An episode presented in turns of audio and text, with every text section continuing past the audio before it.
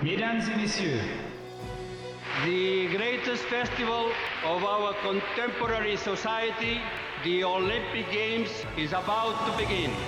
this is gonna be close. Oh!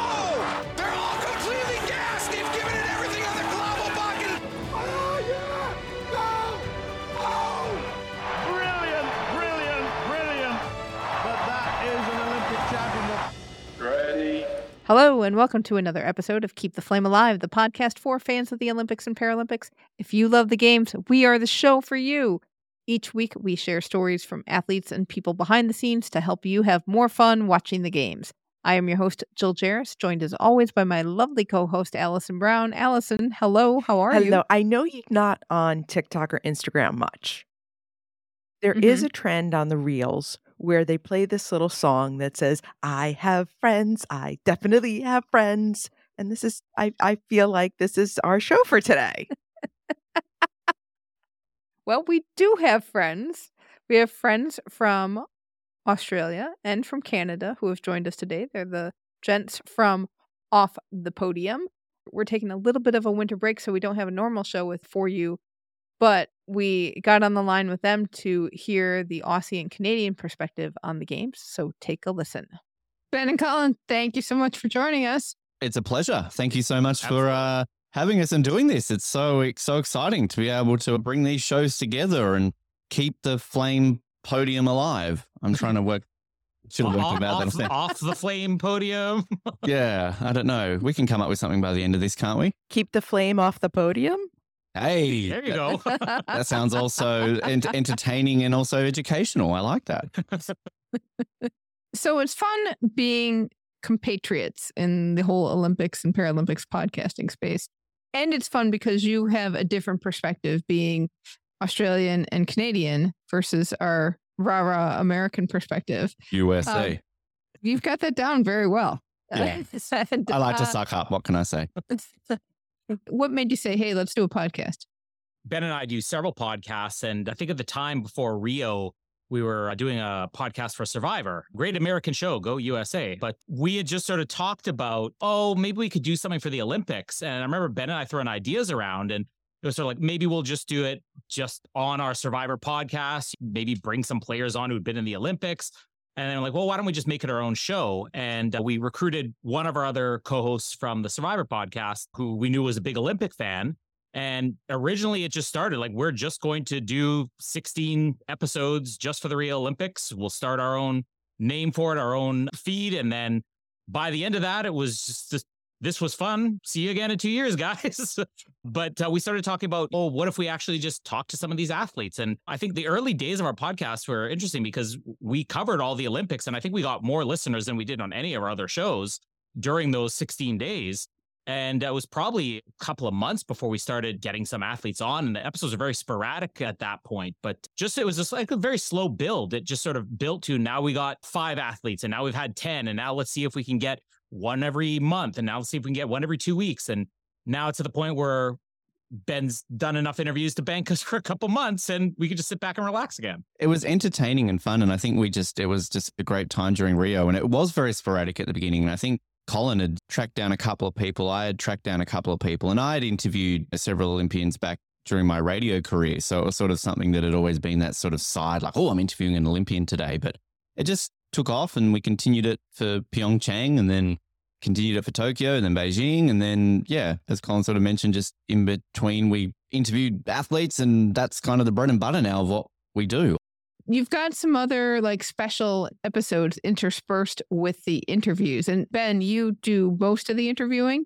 Yeah, no, it's sort of I do the majority of them, but Colin will generally joining. Jared's lazy. Jared is just like, I don't think you no, I just I just show up when I, I that's why he's not here today, let's be honest. And the other sort of episodes, I- I think it just comes down to, you know, all jokes aside about Jared. Jared's fantastic. We like to have it so we can have a bit of a break from the interviews and and because we love covering the Olympics every day during an actual games, we want to kind of use that passion and fun nature that we like to bring to the show to other aspects of it. So initially we just sort of did a it's a year to go until a certain Olympics. Let's come in with some news and everything along those lines.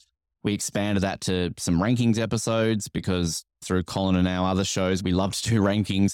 And then just some other ideas kind of flow from there. And, and we added sort of through that too, we were like, oh, Commonwealth Games. It's sort of big deal in Australia and Canada. So we covered back on the Gold Coast in 2018 and then Birmingham last year.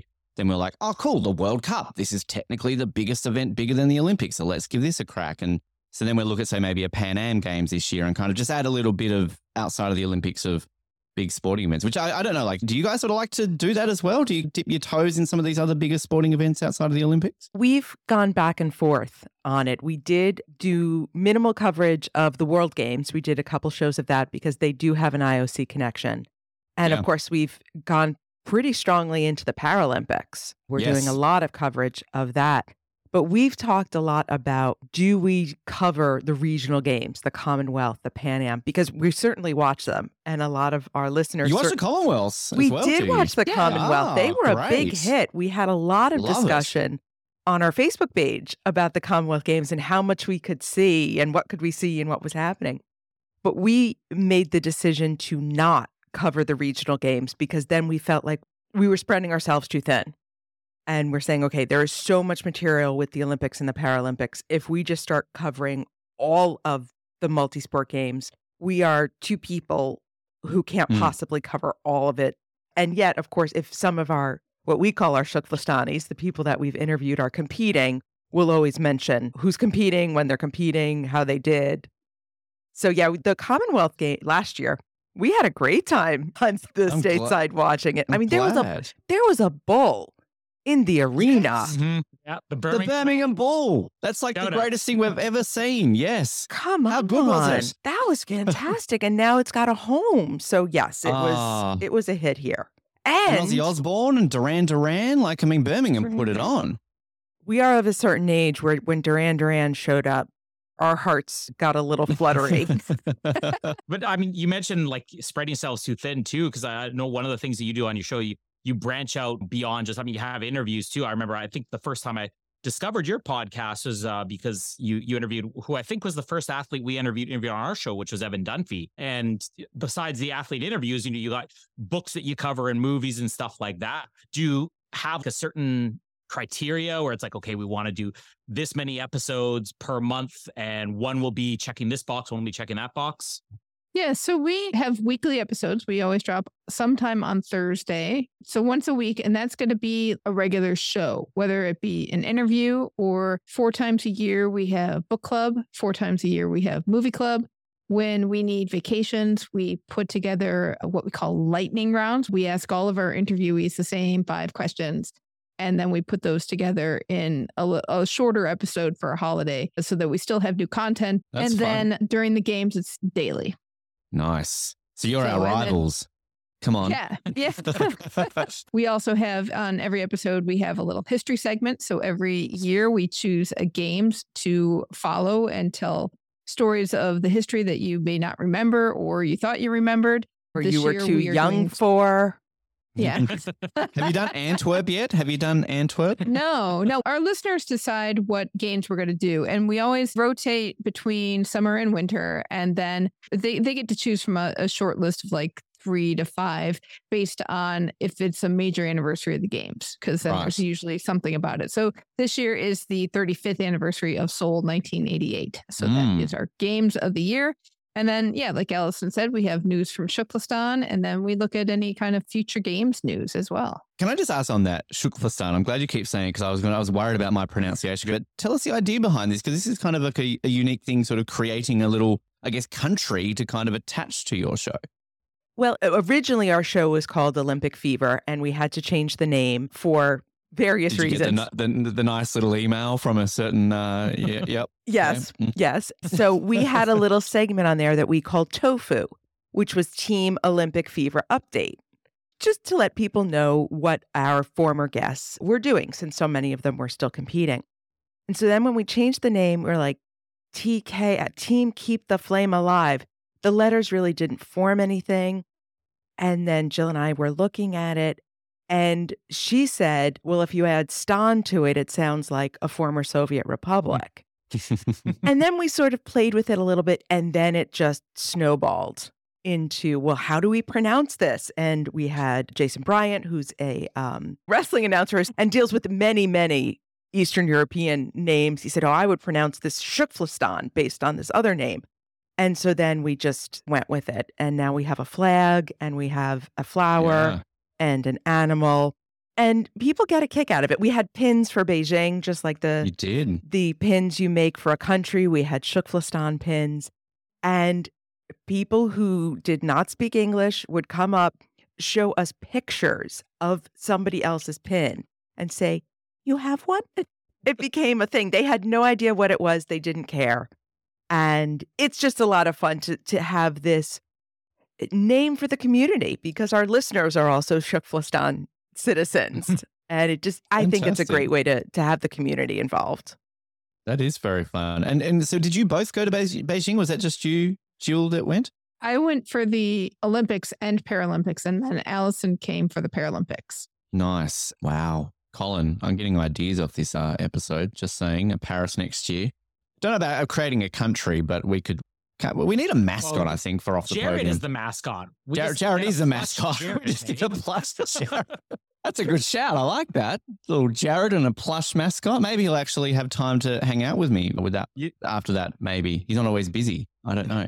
Maybe. You, you I- know what? You know what I, I wonder about is we're a lot further apart than than you two are. I mean, typically way you our distance, but when Jill, you're in Beijing, Alison, you're back stateside. What were those recordings like daily? Because I remember well, all of the Olympics we cover, never been lucky enough to be in the same time zone, even though I think Ben was supposed to be in my time zone for one of them. So it always ends up being I'm recording at five in the morning, at 10 o'clock at night for them. None of us are happy to be up at that hour. I mean, but it's the Olympics. go insane during that time? we were just about 12 hours apart. So it was, you know, Jill would finish her day and uh, go back to the media center. And then I would start my day. But I say start my day having stayed up most of the night watching things so we could talk about Mhm. them. Um, so I was here in the States, but living very much on China time. And Jill just wasn't sleeping. Have you caught up yet, Jill? It's been like a bit But over a year now. it- I'm starting to get to catch up. You know, does that does that fanaticism of the Olympics? I mean, it, it's got to help because I know during um, Beijing, I got COVID like the day of the opening ceremonies, and also I had work stuff going on during the entire Olympics where I was supposed to be on vacation for two weeks. So it ended up being like a day to day thing where my boss would be like, "I don't think we need you tomorrow. Do you want to take the day off?" And then I would be sick with COVID, but staying up till three in the morning. That, that that's one of the things that has to help a little bit because you're going to be staying up at all hours, like you said, Alison. Anyways, just watching everything. So Tokyo was actually eh, I remembered this this morning when I was thinking about what stories I wanted to tell that I don't think we've ever even told on the, our show. So opening ceremonies of Tokyo, we're watching it. We watch the opening ceremonies and then we go to record. And I said to Jill, Jill, I'm not feeling well. I'm having a lot of trouble, but we're we're gonna record the show and gonna be okay. Midway through recording, I said to her, we have to stop. And I went and I got sick and then came back and finished recording. Wow. So it was just one of those, you know, 24 hour bug, had a migraine. It was just one of those crazy days. And I remember getting off that recording and thinking, I'm so glad we weren't live. And what is wrong with me that I just go to the bathroom, vomit, and then come back and finish the show? It was like, that's what's going to get me through. And I think that's Yeah. the show very much got us through COVID, the pandemic Yeah. Mhm. time, and being able to work together and having something to look forward to and having that. So I don't know if there's an illness for this, but clearly there is something that keeps you going. I I've always had when an Olympics finishes, I think there is an illness then. I like to call it SALS, severe Olympic withdrawal syndrome, because you're mm-hmm. so attached during a 16 day period to an event that when it just ends, it's so abrupt and it's so sad. I don't know, maybe Jill, when you sort of were waiting in Beijing between the Olympics and the Paralympics, if you had a sort of a bit of a downer on that Monday, because I remember when I worked at the Commonwealth Games in 2018, Gold Coast is a buzz and alive, and you're at the train station, you're like, where are you going today? And oh, there, oh, there's a Fijian netball team. Like, oh, there's an athlete from this sport. Like, it's just the whole thing is buzzing. And then Monday morning, you just go to the train station. They've put back in all the benches, the vending machines are there. Everyone's back in business suits. Everyone's back to, I don't want to talk to you. I'm going to work. I'm grumpy. Like it's that instant flick of a switch where it's like a city's alive and then it's just like up back to normal. And you're like, wow, this feels really weird. I don't think I really had that because we were in the closed loop. So the closed loop kind of kept going. They did want to shut down in between the Olympics and Paralympics. And then all of a sudden, all these media people said, but we still have to stay here. Where are we going to go? What are we going to do? Because they didn't let us do much of anything. And so the day after, I think there was some recording. We we talked with some people in different countries for some stuff. And then eventually I had to move hotels. So that took a couple of days to deal with. And then I got like a weekend off. Yeah, and must be nice. know, read books. I went to a different hotel for dinner, which you know that that took like three hours round trip, and just tried to sleep until Alison came, and it was time to prep again. Really, almost immediately. I loved your updates during Beijing. Your daily, was it your breakfast or your dinner? You'd always post your Oh, food. From, yes. because I, I've been to in Malaysia and Thailand, and I know it's sort of that that culture shock sometimes when you go to some of these countries where it is like, oh, this is what they eat for breakfast. And I used to love Mhm. that during it was I'd go to the- Malaysia for the Grand Prix back in the day, and yeah, every day you'd have these different breakfasts, and it was so it wasn't just cereal that we eat in Australia. Like we're not a breakfast country, but it was just like, oh, they're having fried rice and noodles for breakfast. This is interesting. So it's kind of a bit of a fun thing with a country like that, the breakfast they have, isn't it? Oh, it was fabulous. I had bao every day for six weeks. Oh, it was delicious. I had dragon fruit, Uh, but you, you just tried to eat as much as you could in the morning because I didn't know when I was going to eat again, really. Yeah. And media media center know. foods. well, the and media center food was kind of cool because they had all these robot machines and some of the food was really good. I didn't get to eat in the media center very much because there was a lot of travel involved getting to venues. So if at the food at the venue was not all that great, not much to choose from, and if there was a line and the competition was going to start, you were just kind of stuck. So Yeah. there was a lot of power bars in my life and a lot of breakfast. What was the favorite event you got to go to in Beijing? Let's see. I loved Big Air. I only got to go to the men's final. I couldn't get up early enough to go to the women's final, but the Big Air venue was really, really cool. I like that industrial kind of steampunky look, and that's really what it looked like. It was kind of a shame because there was a really beautiful park right on the back of the venue that you couldn't go to. The competition was really fun. The attitudes of freestyle skiers are really refreshing and it's a lot of fun to watch them. And I know during the Paralympics, one of my favorite, one of my best days there was seeing snowboard cross because I love snowboard cross and the announcers there were phenomenally fun. Great. Wow. You, you're making it. I, I, I know you're looking at Paris next year, and I'm very much looking at Paris next year as well. So we might be able to do this in person. But I mean, it's just, I've never been to an Olympics. Colin's never been. Well, Colin, Colin sort of nearly went to an Olympics. He nearly got to be in an opening ceremony of an Olympics. So he got the Wow. closest out Well- of all of us, I think. so well, sort of. I mean, the 88, the anniversary, the 88 Seoul Olympics, that was the year that Taekwondo was a demonstration sport. And I was in Taekwondo at the time.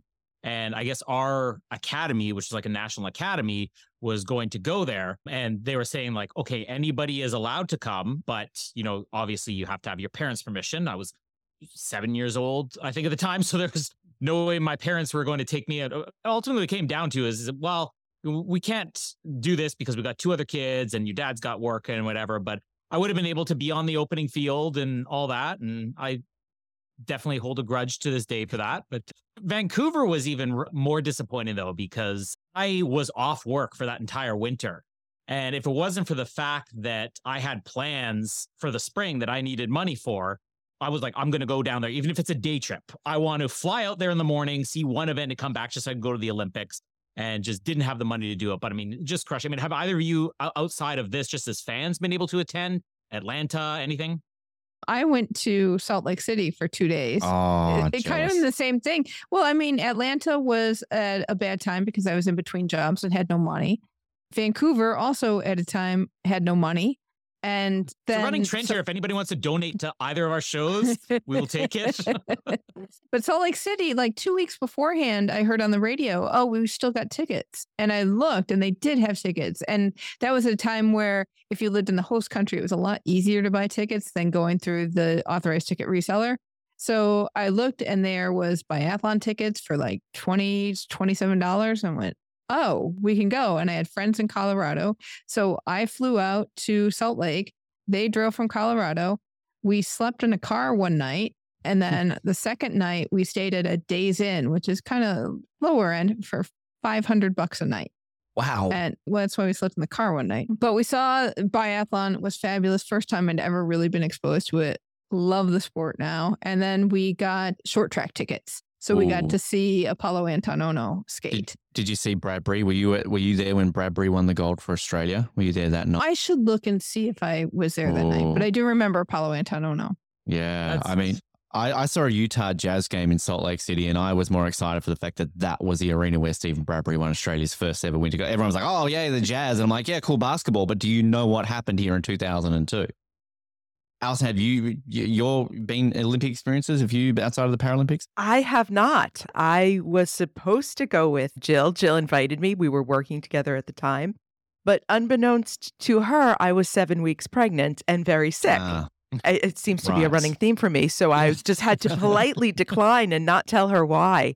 And it just had never come up. Lake Placid back in 1980 was within driving distance of where I grew up, mm. but that wasn't what we did. Even though it was four or five hours away, it just seemed very, very far. But that's the one that I wish I had been to because that's the one where I really fell in love with it. And just when we got to go to Lake Placid uh, at the beginning of the podcast, I was walking around like a little kid. It was probably embarrassing. I just, oh, this is where they skated. Oh, I remember what you this. do. Like that's um yeah, I, I was I'm showing my age here. I was 13 for Sydney, and I remember when Sydney was announced, and it parents were like, yeah, absolutely, we're going to go to Sydney. We're going to go to Sydney. And long story short, we didn't go to Sydney. But I mean, the best thing about Sydney, though, for Australia, they aligned all the school holidays for that two week period in September. So the entire country was, so basically, my entire life as a 13 year old on school holidays was living, breathing everything Olympics. But I'm going to obviously make sure that Brisbane happens no matter what. But I, I'm in Sydney now. I'm 22 years late, 23 years late. So hey, I'm, I'm at least here. But I, it's it's that fandom, like out at where you know Homebush is in the Olympic area. Like I I was there the other night to see a comedy show, and literally when you get off the train, you're walking right next to the Olympic Stadium, and still I'm just in awe. And then you actually walk under the cauldron. They've got it's called Cathy Freeman Park, and they've literally got the cauldron right there. And people are just walking past, yeah, whatever. I've just been to going home, catch the train, and I'm standing underneath. He's like, this is the cauldron. Everyone, do you not understand what this is? And all on the ground, they've got literally all little plaques for every gold medalist from the Paralympics and Olympics as well. And every time I go to an Olympic city, Jill, you mentioned Salt Lake. When I was there, I'm like, take me to the stadium, take me to here, take me to there. And I saw the cauldron there, and still amazes me that you have an opening ceremony in a university stadium, but go America. And then when I was living in Victoria in, in Canada and I'd go to Vancouver a lot, every time I'd go to Vancouver, got to see the cauldron, go to BC Place, Calgary, uh, Montreal. My first visit to Montreal, I'm straight in the train. I'm transported back to the 70s because they've basically kept that almost like it's still 1976. It's fantastic. I'm I'm such a fan. Even Melbourne, I go there all the time. But like the MCG, greatest sporting venue in the world, in my opinion, they've got like the big plaques and they've got a museum there to do with the Olympics. So I, yeah, every time I go to an Olympic city, I'm like, where were the Olympics? Take me there now. I have actually been swimming at the Sydney Olympic. pool. Ah, it's a nice pool, isn't it? It's a really nice pool. It's really deep. Yes. Really, really deep. Yeah, we like to be deep in Australia and throw people in. It's like you learn to swim. Uh, otherwise, that's how we win gold medals. It's no choice. Like I, I know with, with Calgary, every time I go there, I'm going there just to go to the Olympic Park. But even in the airport, you, you probably saw it there too, Ben. There's mannequins in the airport that are in the opening ceremony u- u- uniform. The mascots see are in the mascots airport. there. Yeah. Yeah. And this is decades later, and Calgary's got a lot of things that they could be showcasing. But even in their airport, we're like, we're going to brag on the Olympics from 30 years ago. Well, to be fair, Calgary was pretty fantastic. oh yeah, I was one. I saw Cool Runnings and Eddie the Eagle. well, that look at how many movies they made about it. Half the reason I go for the Calgary Flames is because of those Olympics and the fandom of the Jamaican bobsled team and all that as a kid. Does that count? We'll forgive you. what it was that got you into it and which Olympics? Well, the the first memory that I have been told about and I think is recreated is of course Nadia from Montreal 76. I was the little kid who went out at the barbecue and would not come in until I learned how to do a cartwheel. But the the Olympics that I know are my memories is 1980. I remember the Miracle on Ice with the U.S. hockey team, the Heartbreak Kids, Tai Babilonia and Randy Gardner, who couldn't compete. They were the reigning pairs championships in ice skating. And because it was in New York State where I lived, I had that very strong connection to it. So I had a friend who loved Dorothy Hamill, and she had the Dorothy Hamill haircut. She had the Dorothy mm-hmm. Hamill doll.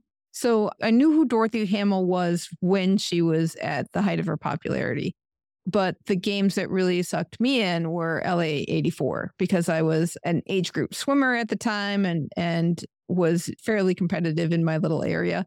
And I just remember watching the opening ceremonies, not knowing who Rafer Johnson was when everybody got excited that he lit the cauldron. Hmm. but the swimming competition, especially when the women's 100 meter free, when Nancy Hogshead and Carrie Steinseifer tied for gold, that just blew my mind. And I was just hooked. For Ben, was it like last year was your first Olympics and Yeah. you're, you know, a 12 year I, I was going to say how Covered not. Rio and he had no idea what was going on. I, I actually like this because generally now the, the recent spate of guests we've got on and we generally ask the question like what was the first Olympics you remember watching? They're like, oh, London 2012. I have Yeah. brief memories of. And I was like, oh, geez, all right. Um, no, for me it was actually Barcelona. I was five, but I remember sort of watching, going like, what is this? This is unique. And I remember like Kathy Watt winning the road race for Australia, sort of the Kieren Perkins height that was sort of around then and everything, and the awesome foursome in the rowing. So I sort of remember that. I think what got me like Atlanta was the real first one where it was like, okay, I'm I'm watching the opening ceremony. I remember because I played field hockey growing up, and I remember having a game in the morning that the famous 1500 meters where Kieren Perkins ultimately won, and everyone was all like, ah, he's snuck in, he won't win. It's all about Daniel Kowalski, and I'm all like, no, Kieren's gonna do it. Kieren's gonna do it. And he ultimately famously did from lane eight. You know, Winter Olympics coverage in Australia was very sporadic growing up. Lillehammer, they sort of went a little bit all out. And I remember us winning our first ever medal in, in 94 with the short track relay. So I remember the coverage that got. And it, it's not the Olympics, but I do remember the Commonwealth Games in 94 in Victoria kind of really hooking me into multi sport events. So it was, it was, Atlanta was sort of really the, the main one. And then Nagano obsessed with that. And then obviously Sydney was the one that really kind of, you know, set a lot of people on fire in Australia, just that obsession. Because I think it's the unique thing, obviously, about Australia is it's that, you know, when Sydney got announced as the Olympics and how big of a deal that was for the country, because it obviously had been since 56 since we had had an Olympics. And now we're in a unique position for most of us in our lifetime. We're going to have two Olympic Games in a lifetime. For a country like Australia is a little bit unique. Whereas I used to always look at like, oh, America, they've got an Olympics every two or so years, but now you've had a big gap before LA, obviously now between Salt Lake. And I guess Colin, you you've had two in your lifetime though, quite quickly in Canada in '88 and 2010, of course. Yeah, and I think my earliest memories of knowing what the Olympics was was Calgary and Calgary and Seoul, those two combined. I remember with Seoul, uh, them showing us the opening ceremonies during our Taekwondo class and showing us some of the Taekwondo coverage from there. But uh, Uh, similar to Ben, I think Barcelona was when I started actually really watching. Not that I knew anything about it. It was sort of like my brother and I had a TV in our room and we would just spend all hours watching and just picking a country, you know? This is whatever long jump I'm going to go The for. The uh, unified team. unified team. yeah. Underrated country of the Olympics. We need to talk about them more. But then Lillehammer, I had a little bit more knowledge, obviously, with the Tonya Harding, Nancy Kerrigan thing. I mean, the entire world was watching that. And I think it was during Lillehammer when I saw the moguls for the first time, which to this day is my number one favorite sport in the world. I mean, over anything. And Jean Luc Brassard winning the, the gold in that.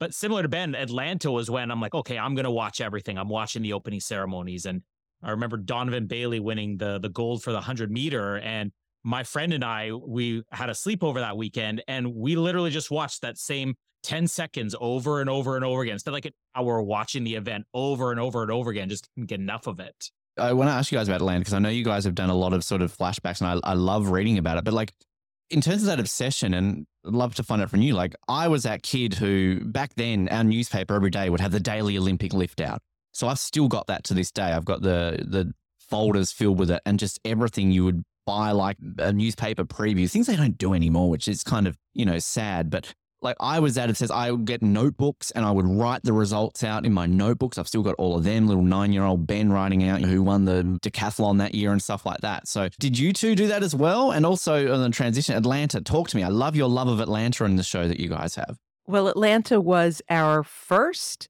historical Mhm. Olympics that we did. So we spent a year going through what we remembered, what we didn't remember, and finding new stories. I am not by nature a collector. So I was never one to write things down, save things, put it in notebooks like that. That's just not my personality. But Atlanta, I was a grown up, I was an adult living in my own apartment.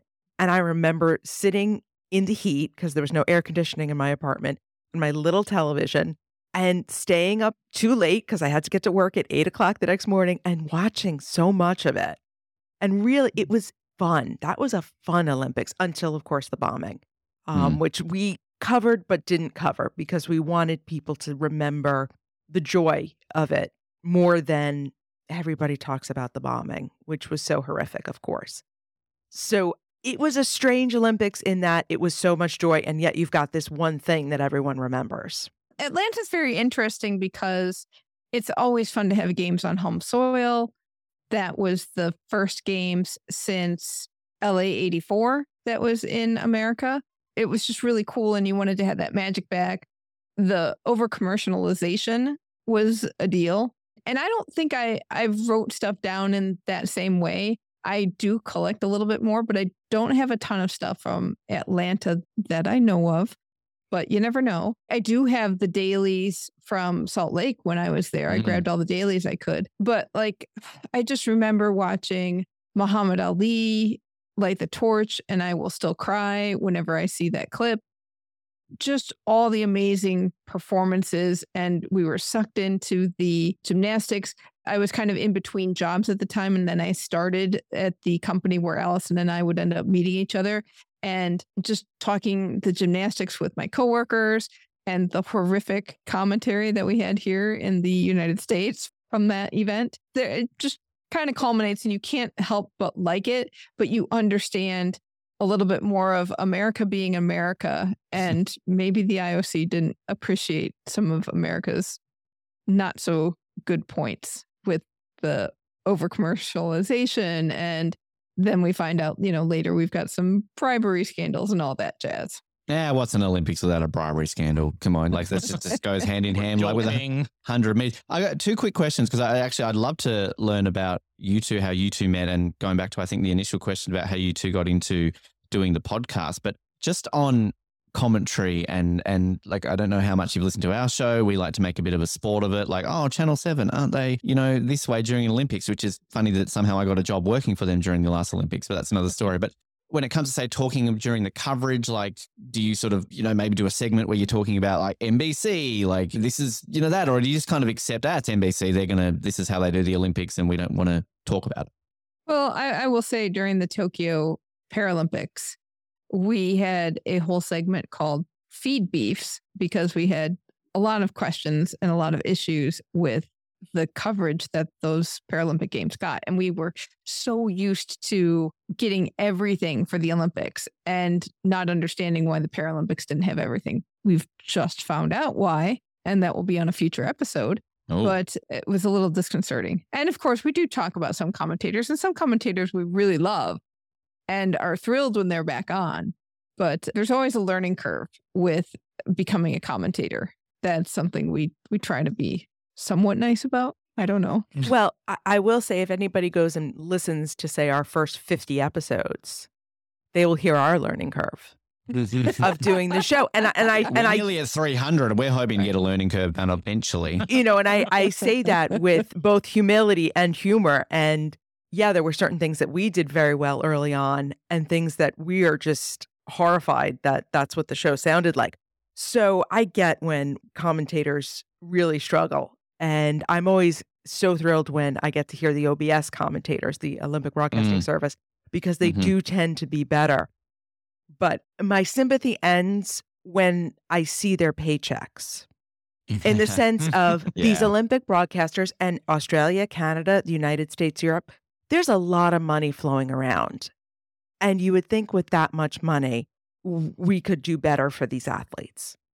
It's and it's it's fascinating here in Australia. They just in the last couple of weeks basically announced that a different network has got the rights now to broadcast the Olympics for ten years. Channel Nine, who is not renowned. Like you think it's it'd be the same in the states. If all of a sudden ABC got the Olympics tomorrow, you'd be like, oh, this is it could be different, but you assume NBC is your Olympic broadcaster, CBC in Canada. Channel Seven is the Olympic broadcaster in Australia. They lost it for 2010, 2012, and 2014, but then it, they got it back. We've got a decade now of Channel 9, and it's going to be interesting because some of those really iconic commentators at a Channel 7, you know, stalwarts are going to not probably be there. I would actually say that some of our some of our most fun interviews have been with the commentators. Um, Yeah. Like even just the you mentioned Devin Heroux, who I mean, even just following social media, forget about commentary and everything like that. One curler I spoke to, I mean, he's a former athlete, Mike Harris. But then the other fun thing was um, when we had Brittany MacLean, who was a swimmer. She had done well. She won in a relay and she was just working. She was one of the people helping us set up interviews. And Ben's like, Oh, I think that she's an athlete too. So we asked her to be on the show.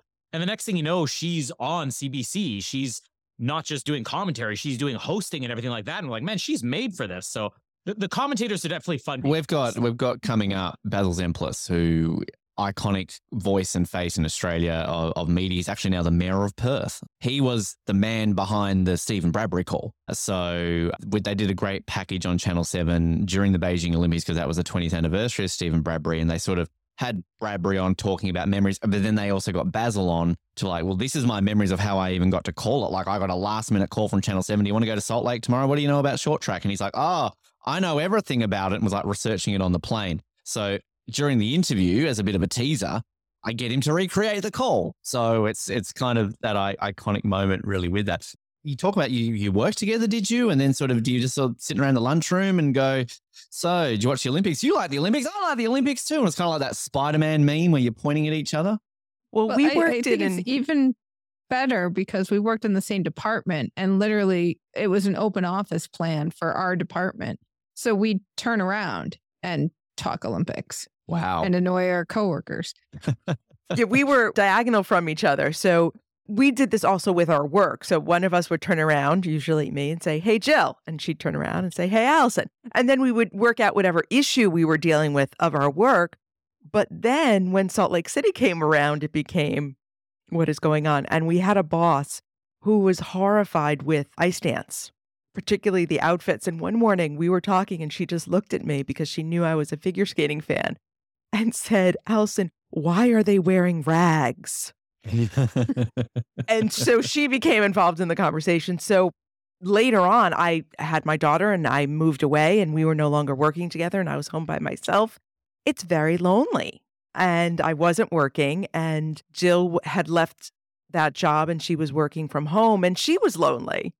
And it just sort of evolved in that way where we met up, we were visiting, and she said, I think I'm going to do a podcast. Would you like to do it with me? And I said, I listen to podcasts. Sure. Having no, no idea what I was getting into and also what it would mean when you hit a pandemic. And I mentioned this before. There were weeks where mm-hmm. just talking to her on Zoom was the only other outside contact I think both of us had, or the Mhm. interviews that we did. And it was an absolute lifeline to sanity to be doing the podcast, to be interacting with the listeners, to have that connection to the outside world was tremendous in so many ways. I'm sure you guys had had similar experiences because you're locked down.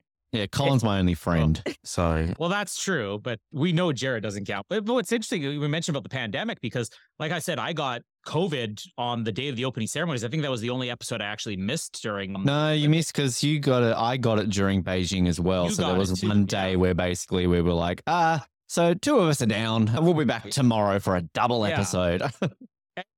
Ben was literally locked in a hotel at that point. So Mm. that definitely made it a lot easier too. It's funny because when I, when I think about the fact, like Ben and I had been doing another podcast together since before Sochi, and I don't even think that we even realized we were as big Olympic fanatics during those Olympics, or maybe it was during those Olympics. It's like, oh, Ben's posting a lot about it, and you're, oh, I'm, I'm posting about it a lot. But uh, I kind of wish that we'd had those Olympics because there's nobody to talk to. Like for me, I know a few people who might check out an event here or there.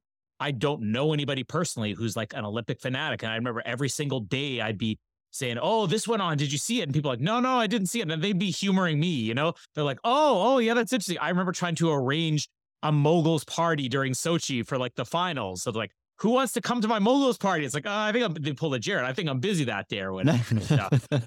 Knowing it's it's not necessarily something like soccer or football or hockey where you just turn around and the first person you see they're going to know everything about it you know? It, being able to have anybody to talk to about it is definitely it saves your sanity. Because it's one of those things you, that's a great comparison to like soccer and that because generally every four years or every two years you know obviously with the winter and summer cycle you'll get people who are like tuning in and watching it but between those cycles you know no one's really sort of caring and that's obviously what we do on our shows is to get the athletes on and they're still competing in between olympics you know? They're, they're still out there working their butts off to try and make an olympics and, and win medals and that but yeah i it's uh, through the people i've known in my life and that like my dad might be like oh cool who won a gold medal today? I remember after Rio, um, my mum and I going to sort of a famous market in Hobart on the same day that they had a, a welcome home parade. And I'm like, Mum, I'm going to go, you know, meet these Olympians. And she's like, Who? What are they doing here? But like as a kid, like dragging my parents, I had all these Sydney parades and everything in the lead up and afterwards. Uh, I remember going to a, I think at high school after the Sydney Olympics, we had sort of like a, a school dance between. Cause I went to an all boys high school, so they got the all girls high school, and we came together and it was called like a social or something. And it was a fancy dress, so I dressed as Pieter van den Hoogenband of all the people. It didn't go as like Ian Thorpe or Cathy Freeman. I went as a Dutch swimmer because why wouldn't I? And Everybody you in with the speedo as the wrist. the but everyone, everyone's you know dressed up as like Batman or like Princess Jasmine or something like that. And I'm in this like orange shirt with goggles with like a fake gold medal around my. Like, who are you? I'm like Pieter van den Hoogenband, and they're like, who? They're like, did you not watch the Olympics? Clearly, I'm the only 13 year old here who did. So, yeah, Right. kind of unique Right. finding people you can talk about it with. Right. And and I lived in Boston for a long time and friends there we would have opening ceremonies parties and Mm. people would be like, "Oh yeah, I love the Olympics. We'd have an opening ceremonies party. It'd be a lot of fun. We'd do food contests, like we'd call it Top Chef food contest where you you were assigned a sport and you had to create a dish around that sport. And that was a ton of fun. But then like the day-to-day nitty-gritty in the 15th hour of coverage that day, can you still talk about it? And the answer is not very many people can. Yeah. And it's even sort of through my current job where I, I work for a major sporting organization, an Olympic sport, mind you. And it's still kind of people like you mention it and they sort of like, oh, the Olympics. Oh, yeah. And it's sort of like, well, this sport is at the Olympics, but it's not the Olympics is not the it's it's soccer. So like obviously the World Cup is more their peak sort of body there when it comes to that sort of stuff. But it is interesting and and particularly in Australia, we're such a sporting nation that we saw during the World Cup with the soccer Socceroos how much we get behind it because like we really don't have like a sport where everything stops because even like say Australian football it's only really regional there's two states don't really give two hoots about it cricket yeah but like it's not sort of like we're all sitting around watching it religiously because that's a whole other story so an Olympics and a World Cup are kind of those two ones that sort of do that. But then obviously with an Olympics, because, you know, there's so many sports. Oh, It's not like we're, oh, the modern pentathlon World Cup's on. Let's all stop, which I wish we would, because that's the best Olympic sport. We all agree with that. But it's just, it's interesting how there are people out there who are just like, oh, the Olympics, sure. Uh, One of the big questions that I get when people find out what I do and what the show is about is what do you do when the Olympics and the Paralympics are not on? 100%. Yeah. And I look at them like they have seven heads. It's like, do you know how many sports there are in this event? Do you Yeah. know how many people are involved that we can talk to? And it amazes me that even though people watch it, don't realize how big, complex, and how many people are involved. Even though you Yeah. must Mhm. understand when you're looking at 16 days of 18 hours of a day of competition, there's a lot of people involved but it doesn't seem to register except when it's on. It's that out of sight, out of mind. Do you find that as well? Absolutely. And it's crazy kind of when you explain what exactly what you're saying because people yeah have that vision it's just 16 days every 4 years basically so yeah that's all they've got to do. I mean I just, I don't know if they think that just you know people are just sitting around like Michael Phelps just sat around for 4 years and go oh the Olympics are on in 2 weeks better go. I mean they're not Dale Begg Smith that's kind of what he did but it's mm.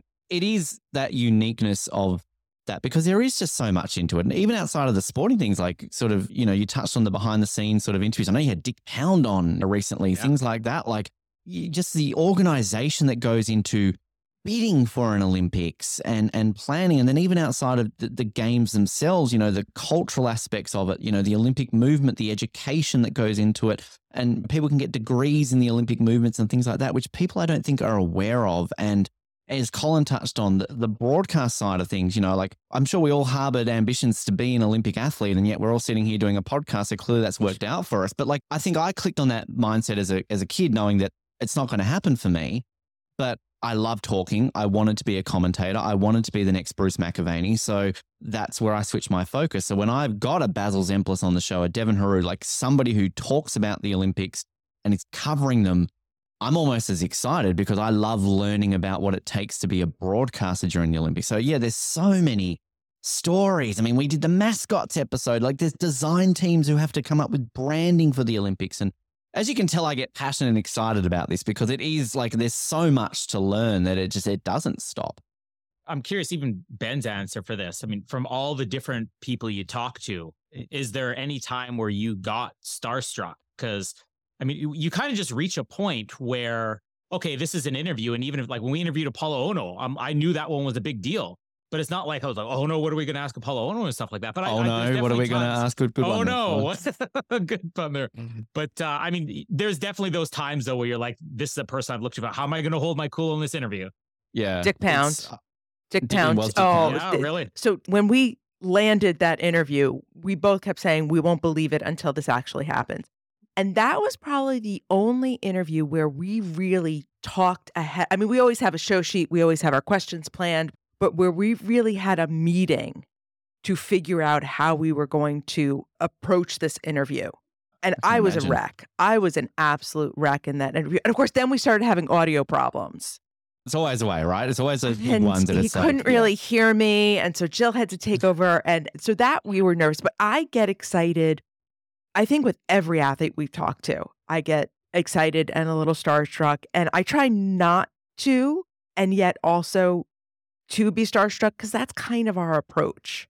We get to talk to and see and do things that i certainly never thought would be part of my life and i never want to lose that.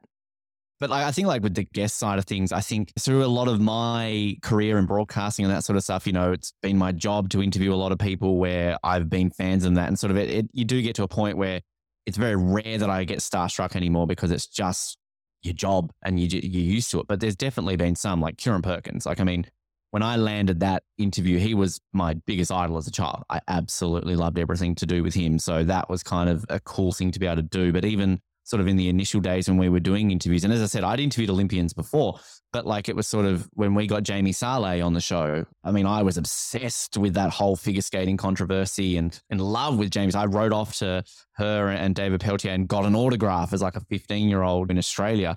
So that was a big deal. I remember getting Zali Steggall, who won Australia's first ever individual Winter Olympic medal in Nagano in 98. She's now a prominent politician in this country. I don't think many people realize she won an Olympic medal in alpine skiing, getting her on the show, that was like, wow, Zali Steggall, you know, this is a, a big deal. Penny Oleksiak, who we had on recently, that was sort of a big deal. And the one that to me, I'm still kind of annoyed that I wasn't there for the uh, the interview, but I'm so jealous of Colin is when we got Tessa Virtue on the show and I was unavailable for that one. But and it's not necessarily even sometimes a starstruck thing. It's when you can get athletes or guests of a certain caliber who, know, they've been interviewed 500 times and they, what's new for them. But when you can surprise them, when you can give them something and even they're like, oh, that's, that's a good question. Or you can make them have a bit of a giggle or something along those lines. It's, it's fun and you feel for once you may be good at what you do.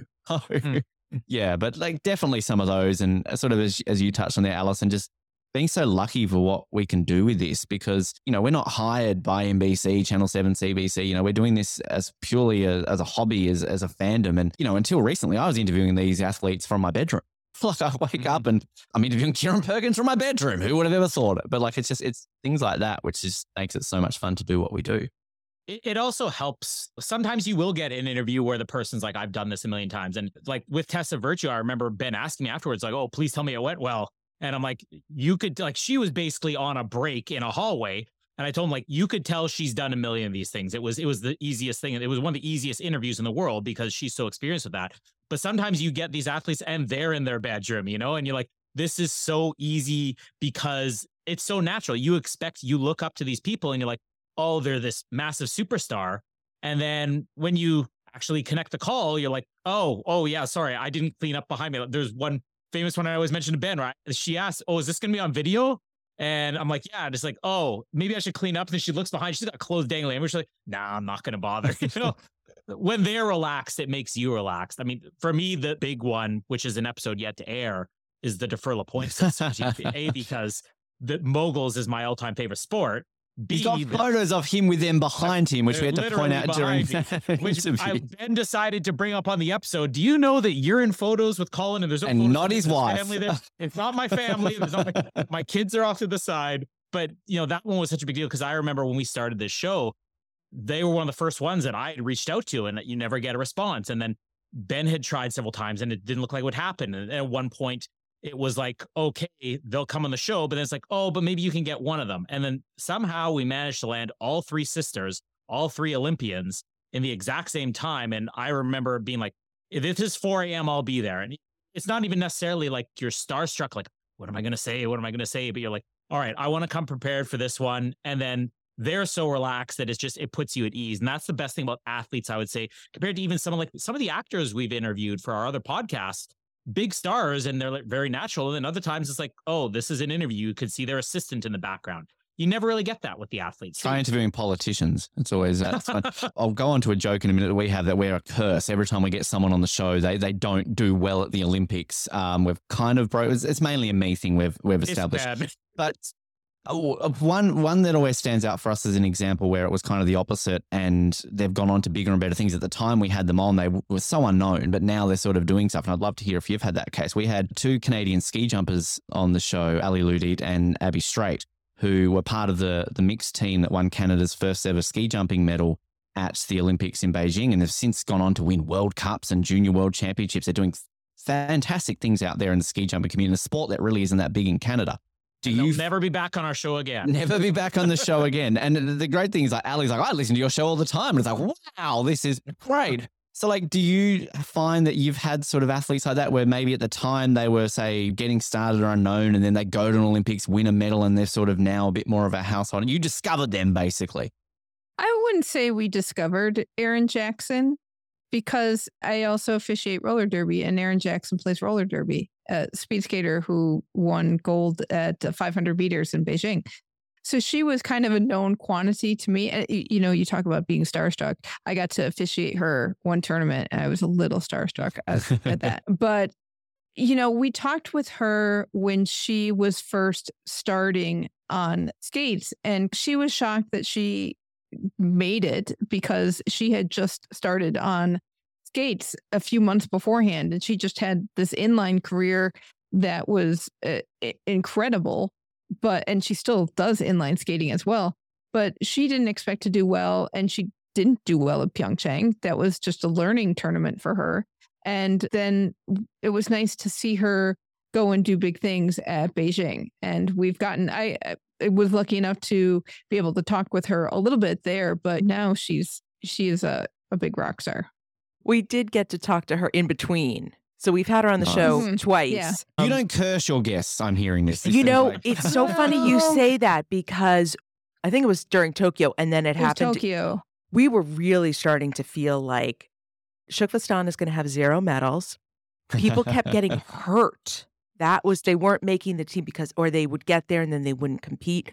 We were really starting to feel bad. And the guest that comes to mind about the gone on to do big things was the first interview we ever did, which was uh, Josh Williamson, who was one of the winners of the U.S. Olympic Committee did a reality show to find next Olympic hopefuls.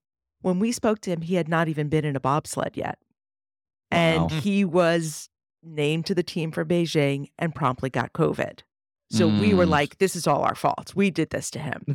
Thankfully, he got well enough that he was able to compete. And we've talked to him almost every year since. So he's kind of our Shukflistan citizen number one that still comes back on the show, even though he's now Josh Williamson, OLY. But he still talks to us. The one that comes to mind, the worst one, I think, was when we had Derek Drouin on, who Yeah, I was basically going to bring that up. gold medalist in, in Rio, world champion, you know, dominating the high jump. And I think at the end of it, I'm like, well, we're going to guarantee you're going to be back to back gold in Oh, Tokyo. You're going to do it. And it was like a month beforehand. Derek Drouin has withdrawn from the Tokyo So Olympics. It, it was worse than that. I mean, he was a lock for another gold medal before Tokyo. And we had him on. He was still competing. I don't remember what year that was. And Ben decided to bring it up. I think that was the first time he ever brought up. You know, we have a bit of a curse on here. Nobody who's ever been interviewed has actually won. Although I think it's just people who were interviewed by Ben hadn't won. Yeah, I've never had fine. I've never had one of my that I've been on winning gold. I've had medals that have been won. Um, oh well, I guess we had Jack in the Paralympics won a gold, so I'll, I'll take that. But like in terms of the non-Paralympics, never had a gold medalist that I've interviewed and gone on to an Olympics. So yeah, But then Ben brings it up on the air to him and says, "You know what? We I've never interviewed somebody who's actually won a medal. So I have a good feeling. I have a good feeling about you. I have a feeling you're going to be the guy to break my curse." And he actually says, "Yeah, you probably shouldn't tell that to people." And we know, he's withdrawing from Tokyo due to injury. hey, I think we all wanted to share for all of our listeners on both shows. Obviously, we've got a big catalog. Everyone should listen to all of our shows, clearly, all of our episodes. But the three maybe episodes that you two would recommend that if somebody listening to our show right now has never listened to Keep the Flame Alive, what are the, what are the three that if they listen to, they would, they'd get in that zone and they'd, they'd become Shukflistani's Very people? nice. Right. We did, did not. You did it. We did not discuss this, so I'm curious to see if Jill's three are the same as my three. All right. Ah, I like this. So I said Ben Ryan, which is episode 193, rugby coach, very well known. Marnie McBean was an athlete. she, Oh, that's wow. episode 114, Canadian. She was the chef, the chef de mission for Tokyo Mhm. and really became a, a rock star there. Talk about a woman Literally, because she played the drums. she played the drum and she was everywhere. And she was able to talk about both being the chef de mission and her experiences in Atlanta as a medal winning rower. And then from our daily shows, Jill's favorite story of mine was from the Beijing Paralympics, day seven. I had a little trouble in the mountains, and Jill particularly enjoys that one. All right. I like the teasing there. I need to definitely check that out. We have not matched on any episodes. well, there's six that people This can listen to. extra That's promotion. better, right? Like extra Right, promotion. So, I picked Michael Payne, episode 269, which is a recent interview, but Michael Payne was the first director of IOC's marketing and he's been in the movement for ages. And it's a really good way to get a whole bunch of the history there. I also picked John Register. He was on a couple of episodes, but I picked 157. He did two Paralympics. He did Atlanta for swimming and then Sydney for long jump. And he's got a velvet voice, which is always fantastic. but B, we really got into kind of the mechanics of long jump, and we always love how sports work. So he was really good about that. And then I also picked episode 159, Stephanie Roble and Maggie Shea, who are sailors. They do the 49er FX category. Oh my gosh. eh, You know, I didn't think much about sailing as an Olympic sport before, just because it's hard to watch on TV. It's really Mhm. hard to watch. Yeah. But those boats and wa- and talking to them really made me appreciate the sport a whole lot more, and it makes me want to try the sport too. Pirates of the Caribbean music we've discovered is the secret. That's what they need for it. That makes it more exciting. We did a commentary of that during Tokyo and it, it made it exciting. Yeah, I'm, I'm going to put the plug out there for a soon to be aired episode. When I say soon to be aired, it's probably still a few months away. The Dufour-Lapointe sisters. There's three of them. They're all three Olympians. There's three medals between them, and they are amazing. And they're pictured behind me. Everybody could see, and they saw. One Ben that you did, and I wasn't able to be on, which was devastating to me, was we keep mentioning the name Devin Heroux. He's basically a curling fan who became a curling show host and CBC correspondent, and really kind of kept the the pandemic Olympics alive by trips to 7-Eleven and stuff like that. And it was probably one of the most entertaining people we've ever had on the show. He was just fantastic.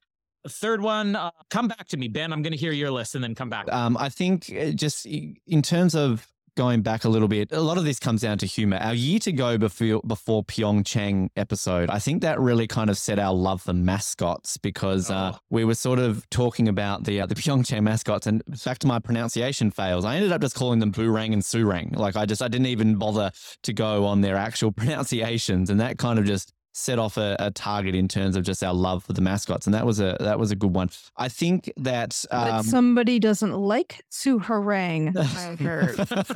How dare you?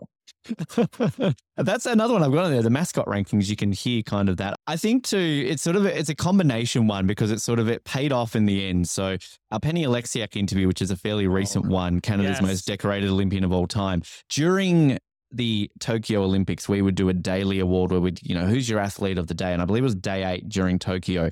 And that was a day that Penny had cracked the the record. She had won what eighth medal and, and became Canada's most decorated Olympian of all time, summer or winter. So Colin, of course, as a proud Canadian, is like, this is history. This is this is summer Olympian doing this. This would be like if Steven Bradbury won this for Australia. This is a rare feat. It's a summer athlete.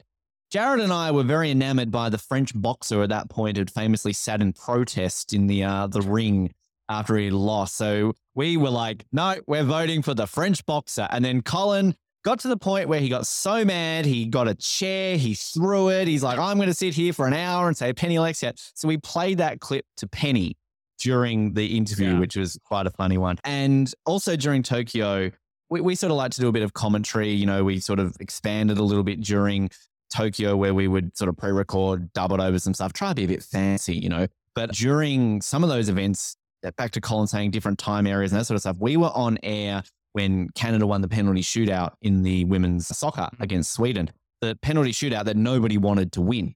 And so we have live reactions. That's on day 14, essentially, of Jared and I. Colin wasn't even on that episode, but that was absolutely fantastic. And and just I want to give a shout out. A recent one we did actually with Gerard Caballon, breaker, who talks up and you, you're talking about sort of learning about sailing, Jill. Uh, breaking coming to the Olympics is sort of that bit confusing, like, oh, how's this going to work?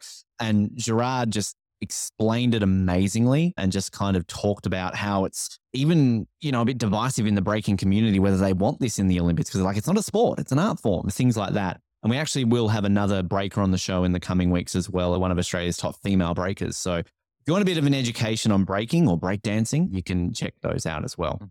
I did listen to that interview. It was really good. And until we can get a breaker on, there you go. Yeah. And you There- got there- to Catch talk up there. to my favorite name from Tokyo, Zach's Double D Cook. Oh, yes. Oh, yeah. We all go gobbledygook. Gobbledygook. and that, that the, the fun thing is, which ties into that Basil one I was talking about, because his famous call was like, we all go gobbledygook for gobbledygook. I, I, I want to put a plug for one of your episodes because I'm, I'm only on the first part. I haven't listened to the second part yet. So depending on when people are listening to this, but Dick Pound, fantastic just to get him on there. An incredible interview too. I'm going to match with Ben here for my third one. I'm going to go with the Penny Oleksiak because it really does tie into that athlete of the day, which let me just add on that being the only non-Australian when you had two Australian co-hosts and it's majority wins for an athlete of the day. Let's also just say that there had been four athlete of the days chosen by the majority throughout those Olympics, and we hadn't had any barely anything but Australians. So when I was protesting Penny Oleksiak, it's like, listen, I'm gonna get one Canadian finally here. I'm I'm gonna make it Penny Oleksiak. And the chair was real, the protest Wow. was real. It was partly in humor, but playing that clip for her, partly in humor. But I eventually got Jared, our co-host, to change his vote, and I sent him a box of Penny Oleksiak Cheerios all the way to Australia as a reward for that. But that was a perfect example too, because Penny Oleksiak rarely gives interviews, even here in Canada, like very rarely. And then when we had her, you expect her to be like one of these very serious, and then she was like so fun, so energetic, and the most Canadian, the most Canadian answer ever, which I'll give a shout for, was basically like, "So Penny, like you, you broke the record. Like Justin Trudeau's tweeting about you. Like, was this amazing?" She's like, "It was fine. It was cool when Drake tweeted about me." Yeah. though."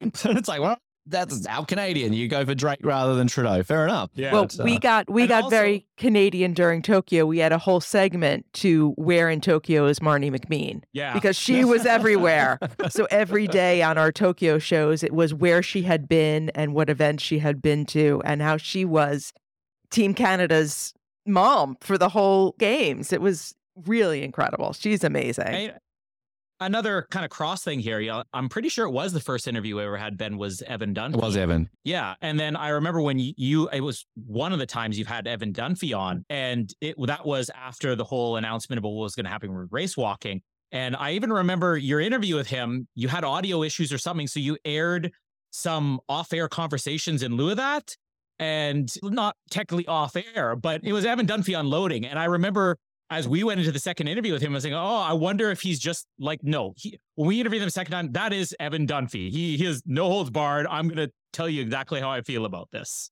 And there's a lot of athletes in smaller sports or smaller events who, once they get confidence in where their place is, I would say, in the sport, Mhm.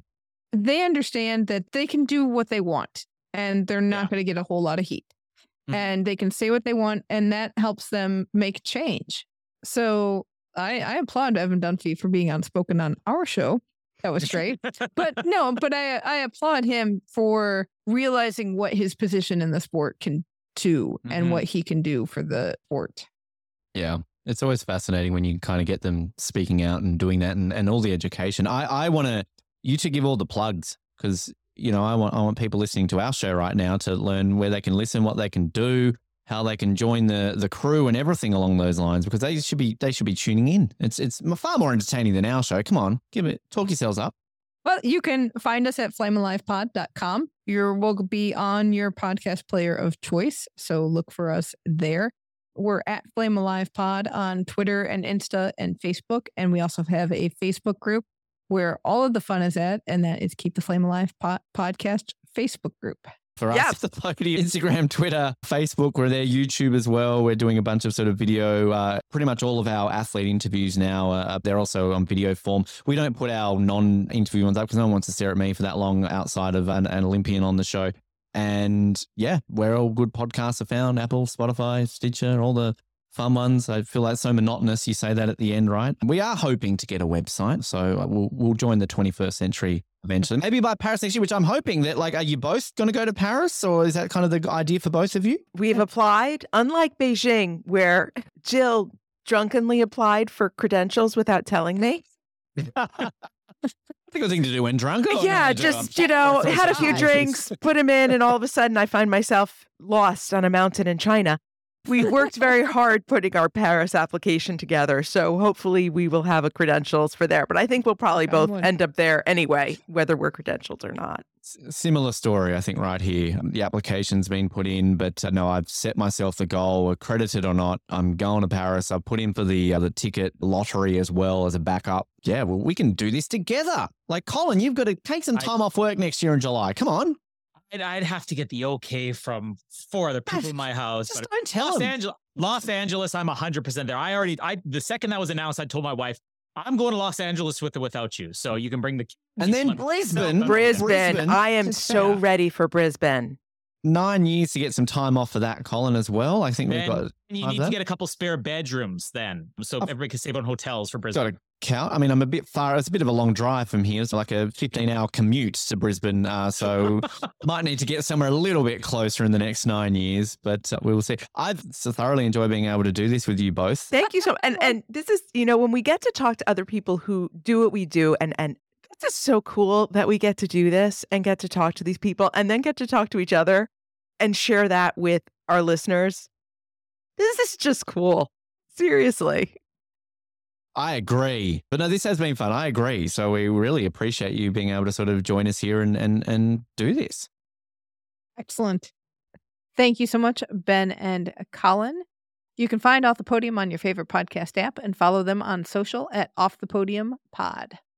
Hey, don't forget, our book club is coming up and we're reading Inaugural Ballers by Andrew Maraniss. But the other cool aspect of this is that Andrew is coming on to have a Q&A with us Live. for the listeners.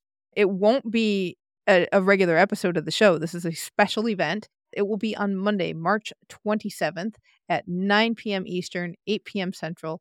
This is free, but we do need you to sign up in order to send you the link to RSVP. You can email flamealivepod at gmail.com and please put book club in the subject line.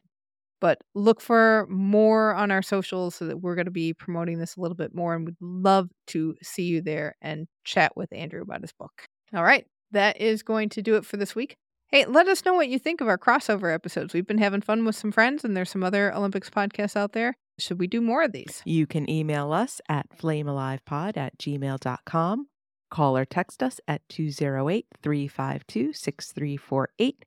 That's 208 Flame It. Our social handle is at Flame Alive Pod. Be sure to join the Keep the Flame Alive podcast group on Facebook. And don't forget, our weekly newsletter is filled with other fun stories about this week's episode, and you can sign up for that at flamealivepod.com. Next week, we are getting into the Paralympic movement with Alexis Schaefer, the former commercial and marketing director of the International Paralympic Committee. Get excited about this because we get some answers to feed beefs. And if you haven't listened back to our Tokyo 2020 daily Paralympic shows, go listen to one or two, kind of in the middle, because you'll understand what feed beefs are. But Alexis has the answers for us, and it's really fascinating. So we're excited to share his conversation with you. Thank you so much for listening. And until next time, keep the flame alive.